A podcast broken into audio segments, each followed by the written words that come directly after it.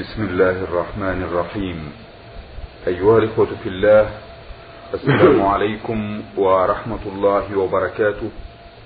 نحييكم بتحية الإسلام الخالدة التي نستهل بها لقاءنا المتجدد مع سماحة الشيخ عبد العزيز بن عبد الله بن باز الرئيس العام لإدارات البحوث العلمية والإفتاء والدعوة والإرشاد والذي يسعدنا أن نلتقي به وأن يكون ضيف لقائنا في هذه الحلقة من برنامج نور على الدرب ليتولى سماحته الإجابة مشكورا على رسائلكم التي تحمل أسئلتكم واستفساراتكم.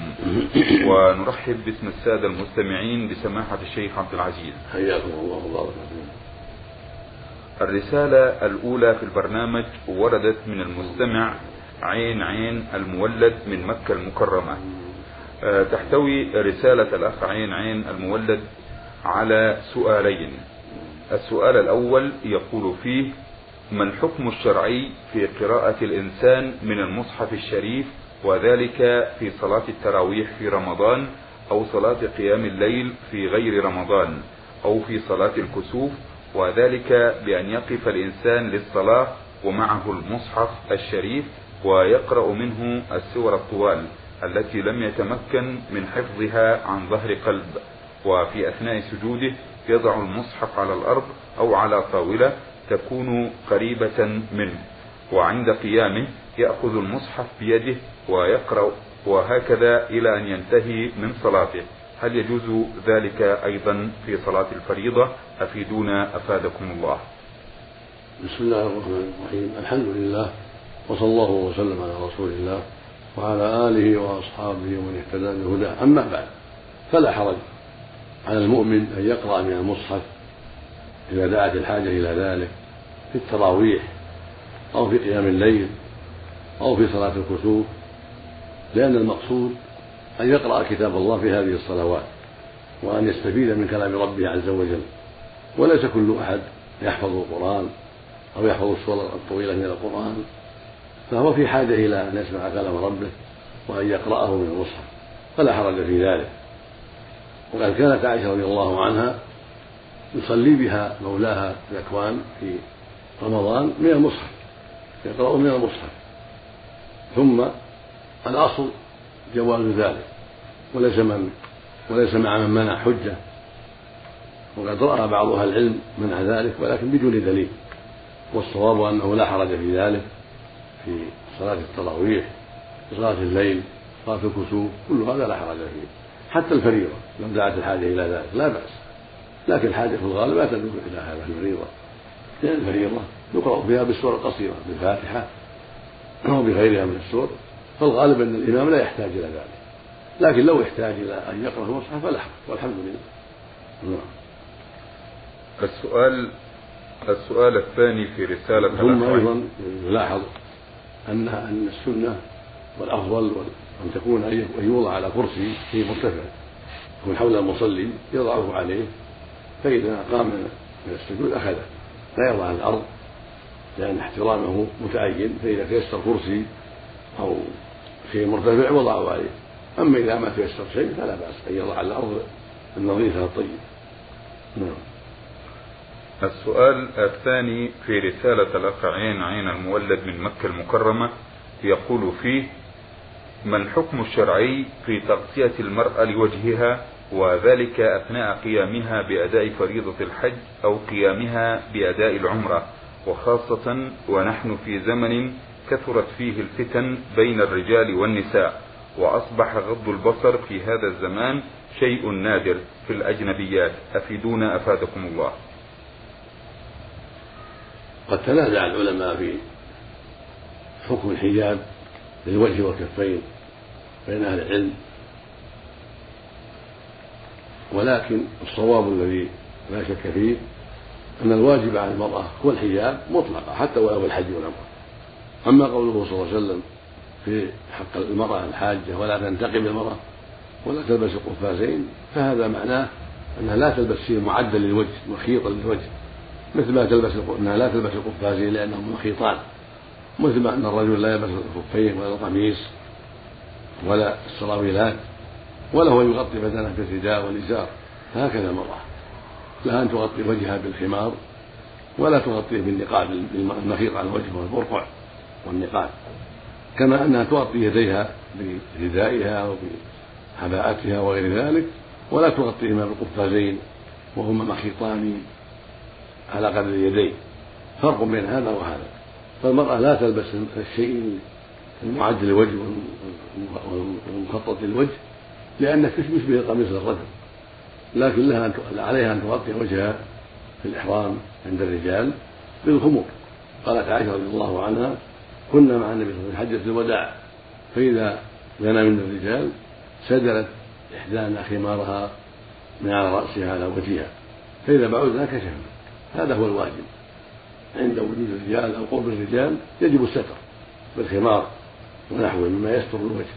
وإذا بعد الرجال عن النساء جاز الكشف وهكذا في خيمتها مع نسائها ومع محارمها وفي بيتها تكشف ولكن عند الرجال يجب أن تحتجب سواء كانت حاجة أو معتمرة أو في غير حج ولا عمرة. هذا هو الحق هذا هو الصواب. والحجة في هذا أدلة كثيرة. منها قوله سبحانه وإذا سألتمون متاعا فاسألوهن من وراء حجاب. ذلكم أطهر لقلوبكم وقلوبهم ومنها قوله سبحانه ولا يبدين زينتهن إلا لبولتهن أو آبائهن. الآية هذا عام يعم الحج وغيره ثم ما قد علم في سبب نزول الآية في قصة الإفك قالت عائشة رضي الله عنها كنا لما سمع صوت صفوان معطل قالت كان قد لما سمعت صوته خمرت وجهي وكان قد رآني قبل الحجاب. فدل ذلك على أنهن قبل الحجاب يكشفن وجوههن. وبعدما نزلت آية الحجاب كنا يخمرن وجوههن. وهذا صريح في الموضوع. ومنها ما ذكره السائل من كثرة الفتن ووجود الفتنة بالنساء إذا كشفنا وقلة الغضب من الرجال هذا معنى آخر كثر في هذا الزمان وإن كان موجودا في كل زمان لكن في هذا الزمان لضعف الدين. وغلبة الجهل؟ وقلة الوازع الإيماني والسلطاني. وقع الشر الكثير من النساء من النساء بالتفرج وإظهار المحاسن والفتنة ومن الرجال بالتعرض لهن وعدم الحياء وعدم غض البصر ولا حول ولا قوة إلا بالله. نعم. هذه رسالة وصلت إلى البرنامج من المستمع لعيد عبد الله مغربي مقيم بالمنطقة الشرقية بالدمام الرسالة تحتوي على العديد من الأسئلة. السؤال الأول يقول فيه هل يجوز تلاوة القرآن وبصوت مرتفع جماعة سواء في المساجد أو في البيوت؟ سواء في المساجد أو في البيوت وكذلك التهليل والتسبيح والتكبير فإن كان ذلك غير ممكن هل هناك من حديث للدلالة على ذلك؟ أفيدونا أفادكم الله. رفع الصوت بقراءة القرآن. فيه تفصيل. إن كان رفع الصوت بالقراءة لجماعة يستمعون وينصتون في المسجد أو في البيت أو في أي مكان فهذا مشروع. ومطلوب كان النبي صلى الله عليه وسلم يقرأ على أصحابه القرآن وهم يستمعون. وقال مرة لعبد الله بن مسعود رضي الله عنه اقرأ علي القرآن. فقال له ابن مسعود يا رسول الله كيف أقرأه عليك وعليك أنزل قال إني أحب أن أسمعه من غيري فشرع عبد الله رضي الله عنه في قراءة في سورة النساء. فلما بلغ قوله تعالى فكيف إذا جئنا من كل أمة بشهيد؟ وجئنا بك على هؤلاء شهيدا. قال حسبك. قال له الذي حسبك يكفي قال ابن مسعود فنظرت إليه فإذا عيناه تذرفان. جري يبكي لما تذكر هذا المقام عليه الصلاة والسلام. أما إن كان رفع الصوت لا لأناس يستمعون كما يفعل بعض الناس في الصف في المسجد. فلا ينبغي هذا. لأنه يشوش على المصلين وعلى القراء. بل السنة والواجب أن يقرأ قراءة منخفضة لا تؤذي الناس ولا تشوش عليهم يخفض صوته ولا يفعل شيئا يشوش على المصلين أو القراء والحجة في هذا ما ثبت عنه صلى الله عليه وسلم أنه خرج ذات يوم على ناس في المسجد يقرؤون وكانوا يرفعون أصواتهم. فقال لا يجهر لا, لا يجهر بعضكم على بعض. كلكم يناجي الله. أو كما قال عليه الصلاة والسلام. فنهاهم أن يجهر بعضهم على بعض. لما فيه من الأذى. وأما الذكر هذا مشروع بين الصلوات.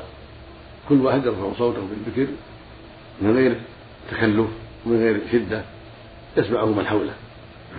قال ابن عباس رضي الله تعالى عنهما كان رفع الصوت بالذكر حين ينصرف الناس من المكتوبة على عهد النبي صلى الله عليه وسلم.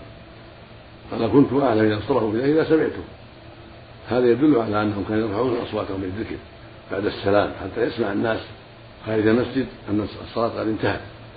هذا هو السنة حتى يتعلم الجاهل ويتذكر الناس ويكون من الجميع. أما أن يرفع واحد صوته ويتبعه الناس بالصوت صوت واحد جميعا صوتا جماعيا هذا خلاف الشرع. لا في القراءة ولا في الذكر. كون يقرؤون بصوت جماعي ويذكرون الله بصوت جماعي بعد السلام هذا لا أصل له. وليس من دين الإسلام فيما نعلم.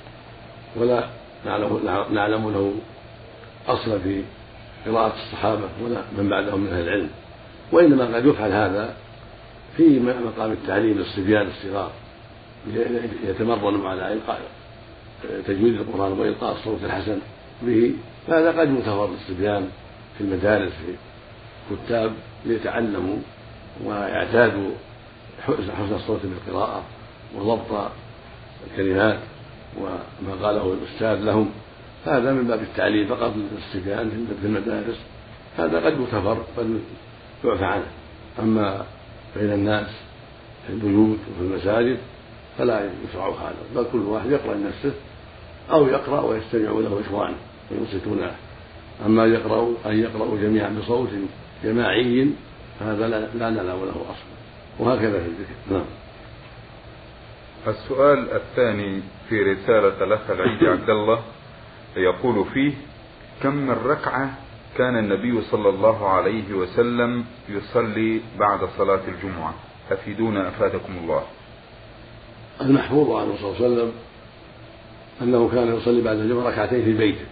هكذا جاء في الصحيحين من حديث ابن عمر رضي الله تعالى عنهما.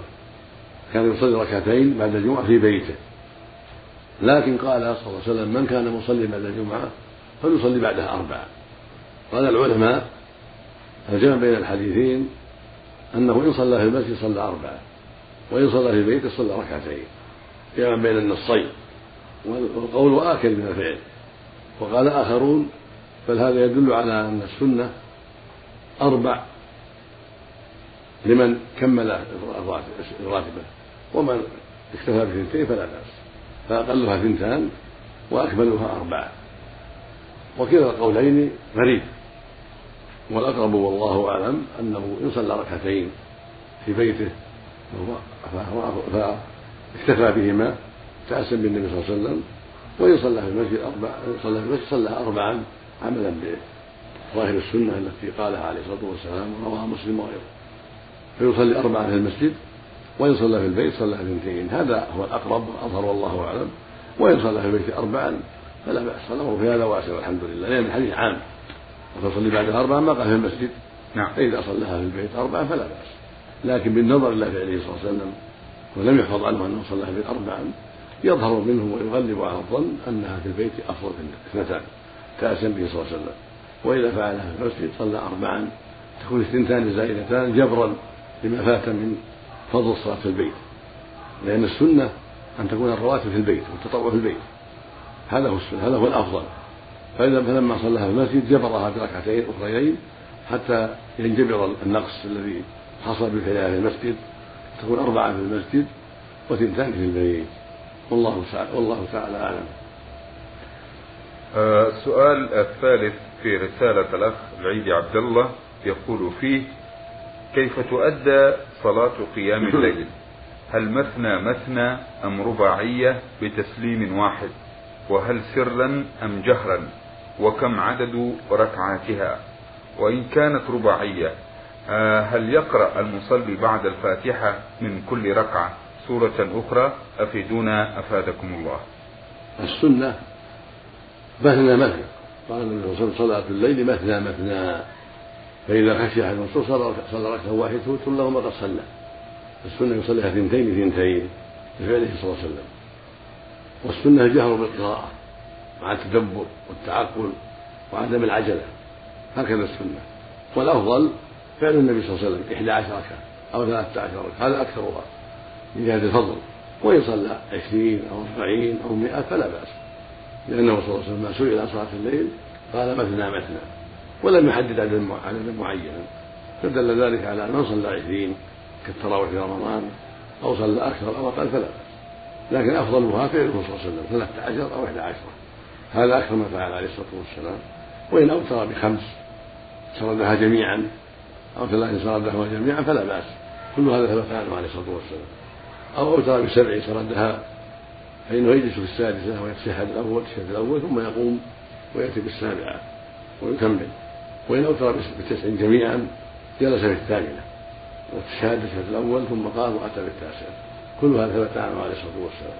لكن الأفضل في هذه الأنواع أن يصليها ثنتين ثنتين ثم يوتر بواحدة مفردة والأفضل يكون في آخر الليل إذا تيسر. نعم. فإن لم يتيسر صلىها في أول الليل أو في وسطه الأمر في هذا واسع والحمد لله.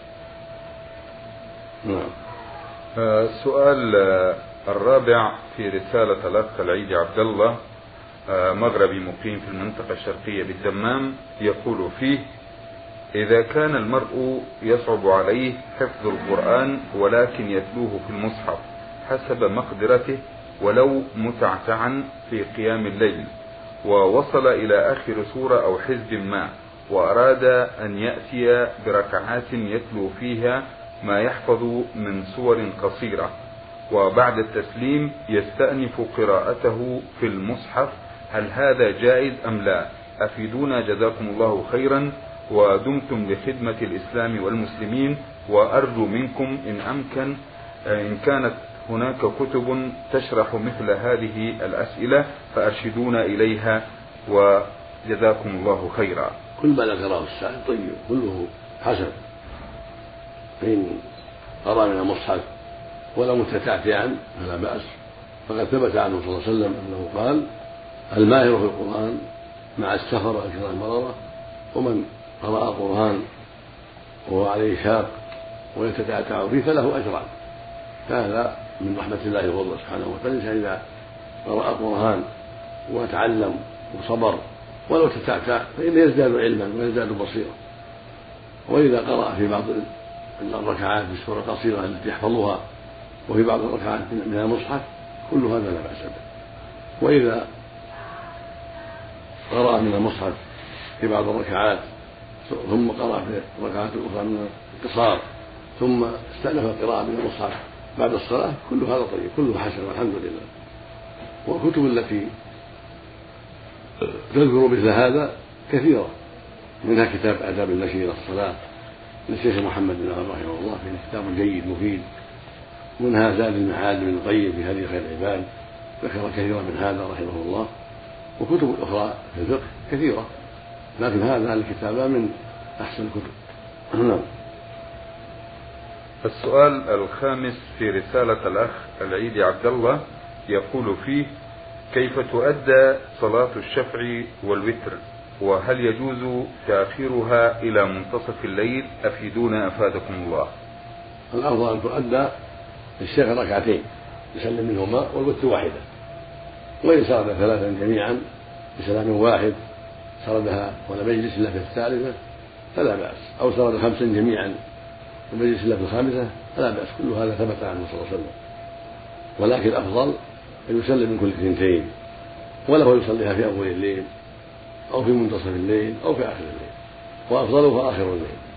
ووسط الليل جيد أيضا من أسباب الإجابة في جوف الليل.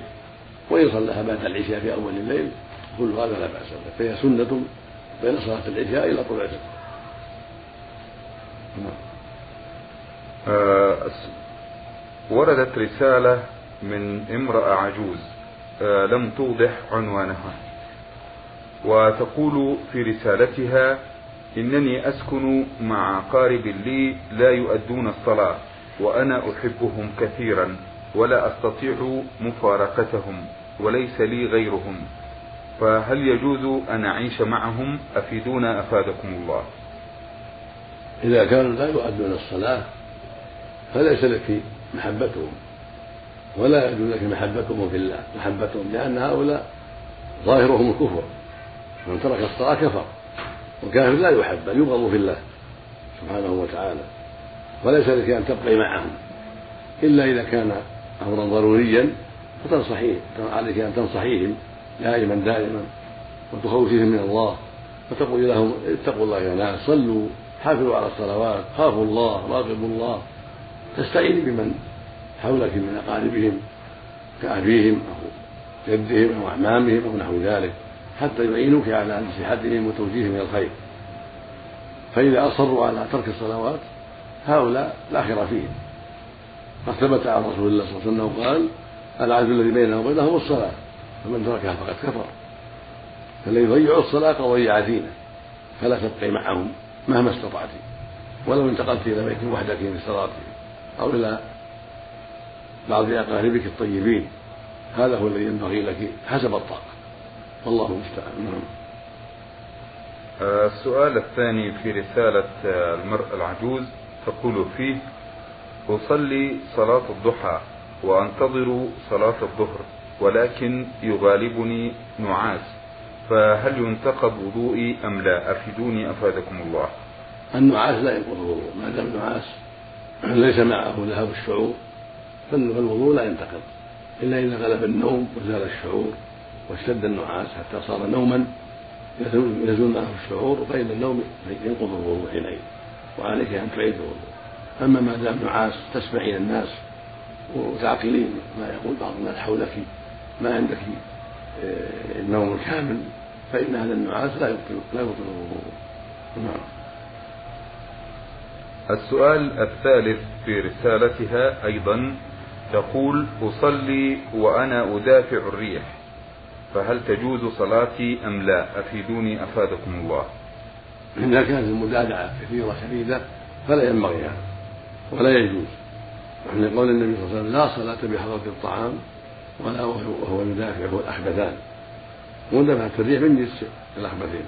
الأحبثين البول والغائط.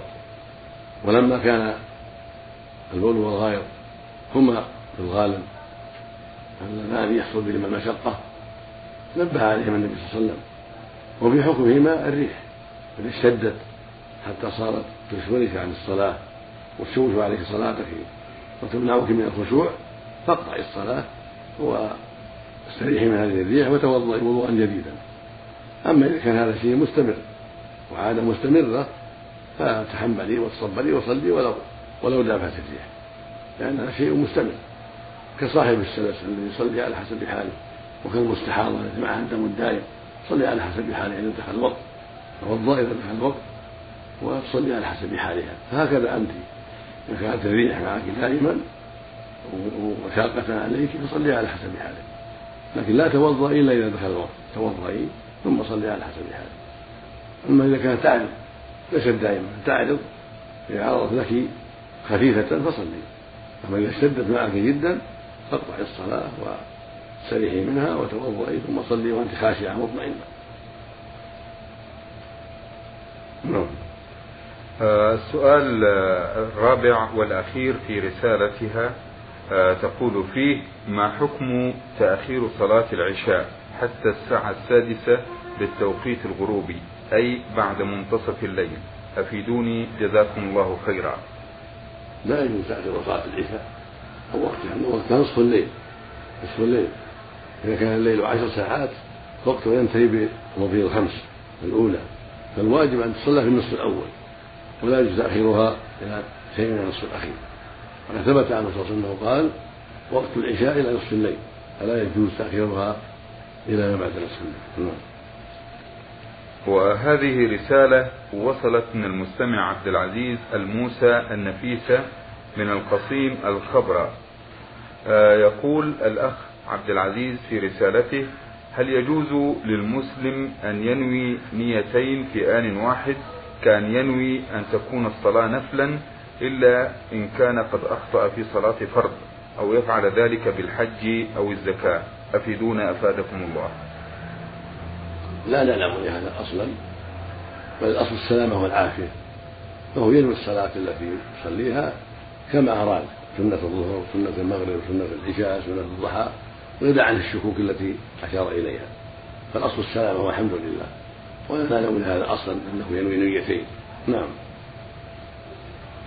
آه، أيضا آه، في سؤاله الثاني يقول الأخ عبد العزيز النفيسة آه، كنت أحرص وأنا صائم على إخراج النخامة ولم أكن أحاول دفعها.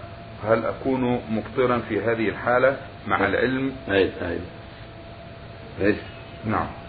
يقول الأخ عبد العزيز في سؤاله الثاني كنت أحرص دائما وأنا صائم على إخراج النخامة ولم أكن أحاول دفعها فهل أكون مفطرا في هذه الحالة؟ مع العلم أني أجهل الحكم. أفيدونا أفادكم الله. ما دمت تحرص على إخراجها فإن عدم خروجها إذا غلبتك أو لم تبرز لا يضر صومك. إنما يضر صومك إذا أخرجتها ثم ابتلعتها بعد ذلك. عمدا ثم إذا كان هناك شيء يغلبك يعني أنت تريد إخراجها ولكن قد تغلبك فلا تخرج وتذهب إلى جوفك فلا يضرك ذلك وهكذا لو حاولت إخراجها فلم تخرج لا يضرك ذلك والحمد لله. نعم. آه، يقول الأخ عبد العزيز في سؤاله الثالث أنا حريص على أن أقرأ كتبا عن الفرق الضالة كالشيعة والصوفية وغيرها لكن للأسف لم أجدها في المكتبة المدرسية. فأرجو أن تدلوني على بعض الكتب على مستوى المرحلة المتوسطة ولكم الأجر. في مؤلفات في الشيعة والفرق مثل السفاريني عقيدة السفاريني وشرحها مثل عقد العقد الثاني العقد الثمين لشيخ حسين النافع الفرق. هناك كتب مختصرة في الفرق. في بيان الفرق ويمكن بعدما ترتحل بعدما ترتفع عن المرحلة المتوسطة يكون إن شاء الله مطالعة لها لأنك إذا راجعتها الآن قد تشق عليك وقد تلبس عليك وتشوش عليك. فينصحك أن تعرض عنها إلى أن ترتفع في المعلومات ثم تنظر الكتب التي تشرحها مثل العشرية مثل الفرق بين الفرق عبد القادر البغدادي مثل غيره من الكتب مثل كتب شيخ الإسلام ابن تيمية كتب ابن القيم. يعني الكتب المهمة التي تشرحها وتبين أحكامها مثل الملة والنحل بن حزم وفصل للشيخ الثاني في بيان عقائد الفرق. هذه كتب كبيرة وفي إمكانك إن شاء الله إذا ارتفعت في الدراسة تراجعها. نعم. السؤال الرابع في رسالة الأخ عبد العزيز الموسى النفيسة يقول فيه امرأة أرضعت غير ابنها عدة رضعات دون إذن زوجها فهل تأثم وهل تكون أما للولد بذلك؟ علما أنها لا تعرف مقدار الرضعات هل هي خمس أم أكثر أم أقل؟ أفيدونا أفادكم الله. آه يقول الأخ عبد العزيز في سؤاله الرابع امرأة أرضعت غير ابنها عدة رضعات دون إذن من زوجها. هل تأثم وهل تكون أما للولد؟ بذلك علما أنها لا تعرف مقدار الرضعات هل هي خمس أم أكثر أم أقل؟ أفيدونا أفادكم الله. الأولى بالمؤمنة ألا ترضع أحدا إلا بإذن أهل الولد وبإذن زوجها لأن هذا قد يضر ولدها أيضا. فالأولى بها والأحوط لها ألا ترضع أحدا إلا بالإذن. إلا إذا كان زوجها في الغالب يرضى بهذا أو كان فيها لبن كثير. والحاجة ماسة إلى نفع جيرانها وأقربائها فلا بأس إن شاء الله. لأن مثل هذا إن لم يبذل أريق فلا يضرها. لكن لا ترضع أولاد الناس إلا بإذنهم لأن هذا قد يمنع من الزواج بعد حين. فالأولى بها ألا ترضع أولاد الناس إلا بإذنهم. والرضاع إذا كان أقل من خمس لا لا يعتبر. إذا شكت المرضعة هل هو أربع أو خمس أو ثلاث لا يكون عليه عمل. حتى تجزم بأنه خمس رضعات معلومات. والرضعة إمساك الثدي وابتلاع اللبن مصه ثم ترك الثدي. هذه واحدة. فإذا عاد وتضع صارت ثانية وهكذا. نعم. السؤال الخامس والأخير في رسالة الأخ عبد العزيز يقول فيه هل الاستماع إلى القرآن من أجهزة الراديو والإلسام في الحمام آه، يأثم به على الاستماع أم أم غير ذلك؟ أفيدونا أفادكم الله. لا حرج في ذلك يستمع. إذا كان القارئ خارج الحمام إذا كان الصوت مسجل خارج الحمام أو المذياع خارج الحمام وهو يستمع للقرآن أو لأحاديث مفيدة وهو على حادث فلا بأس به إنما المكروه أن يتكلم أو يقرأه أما كونه يستمع بمسجل خارج الحمام أو إذاعة خارج الحمام يستفيد في هذه الفرصة فلا بأس. وقد ذكر بعض الأئمة وأظنه وأظنه أبا العباس شيخ الإسلام ابن رحمه الله عن جده المجد أنه كان يأمر بعض القراء أن يقرأ خارج الحمام وهو في الحمام ليستمع حتى لا تضيع عليه فرصة وقت وجوده في الحمام. وهذا من الحرص العظيم على سماع العلم. المقصود أن طالب العلم إذا استمع للعلم أو للقرآن وهو في الحمام من المذياع الذي خارج الحمام أو المسجل خارج الحمام فلا. بأس أحسن الله إليكم. أيها الإخوة في الله باسمكم جميعا نشكر سماحة الشيخ عبد العزيز بن عبد الله بن باز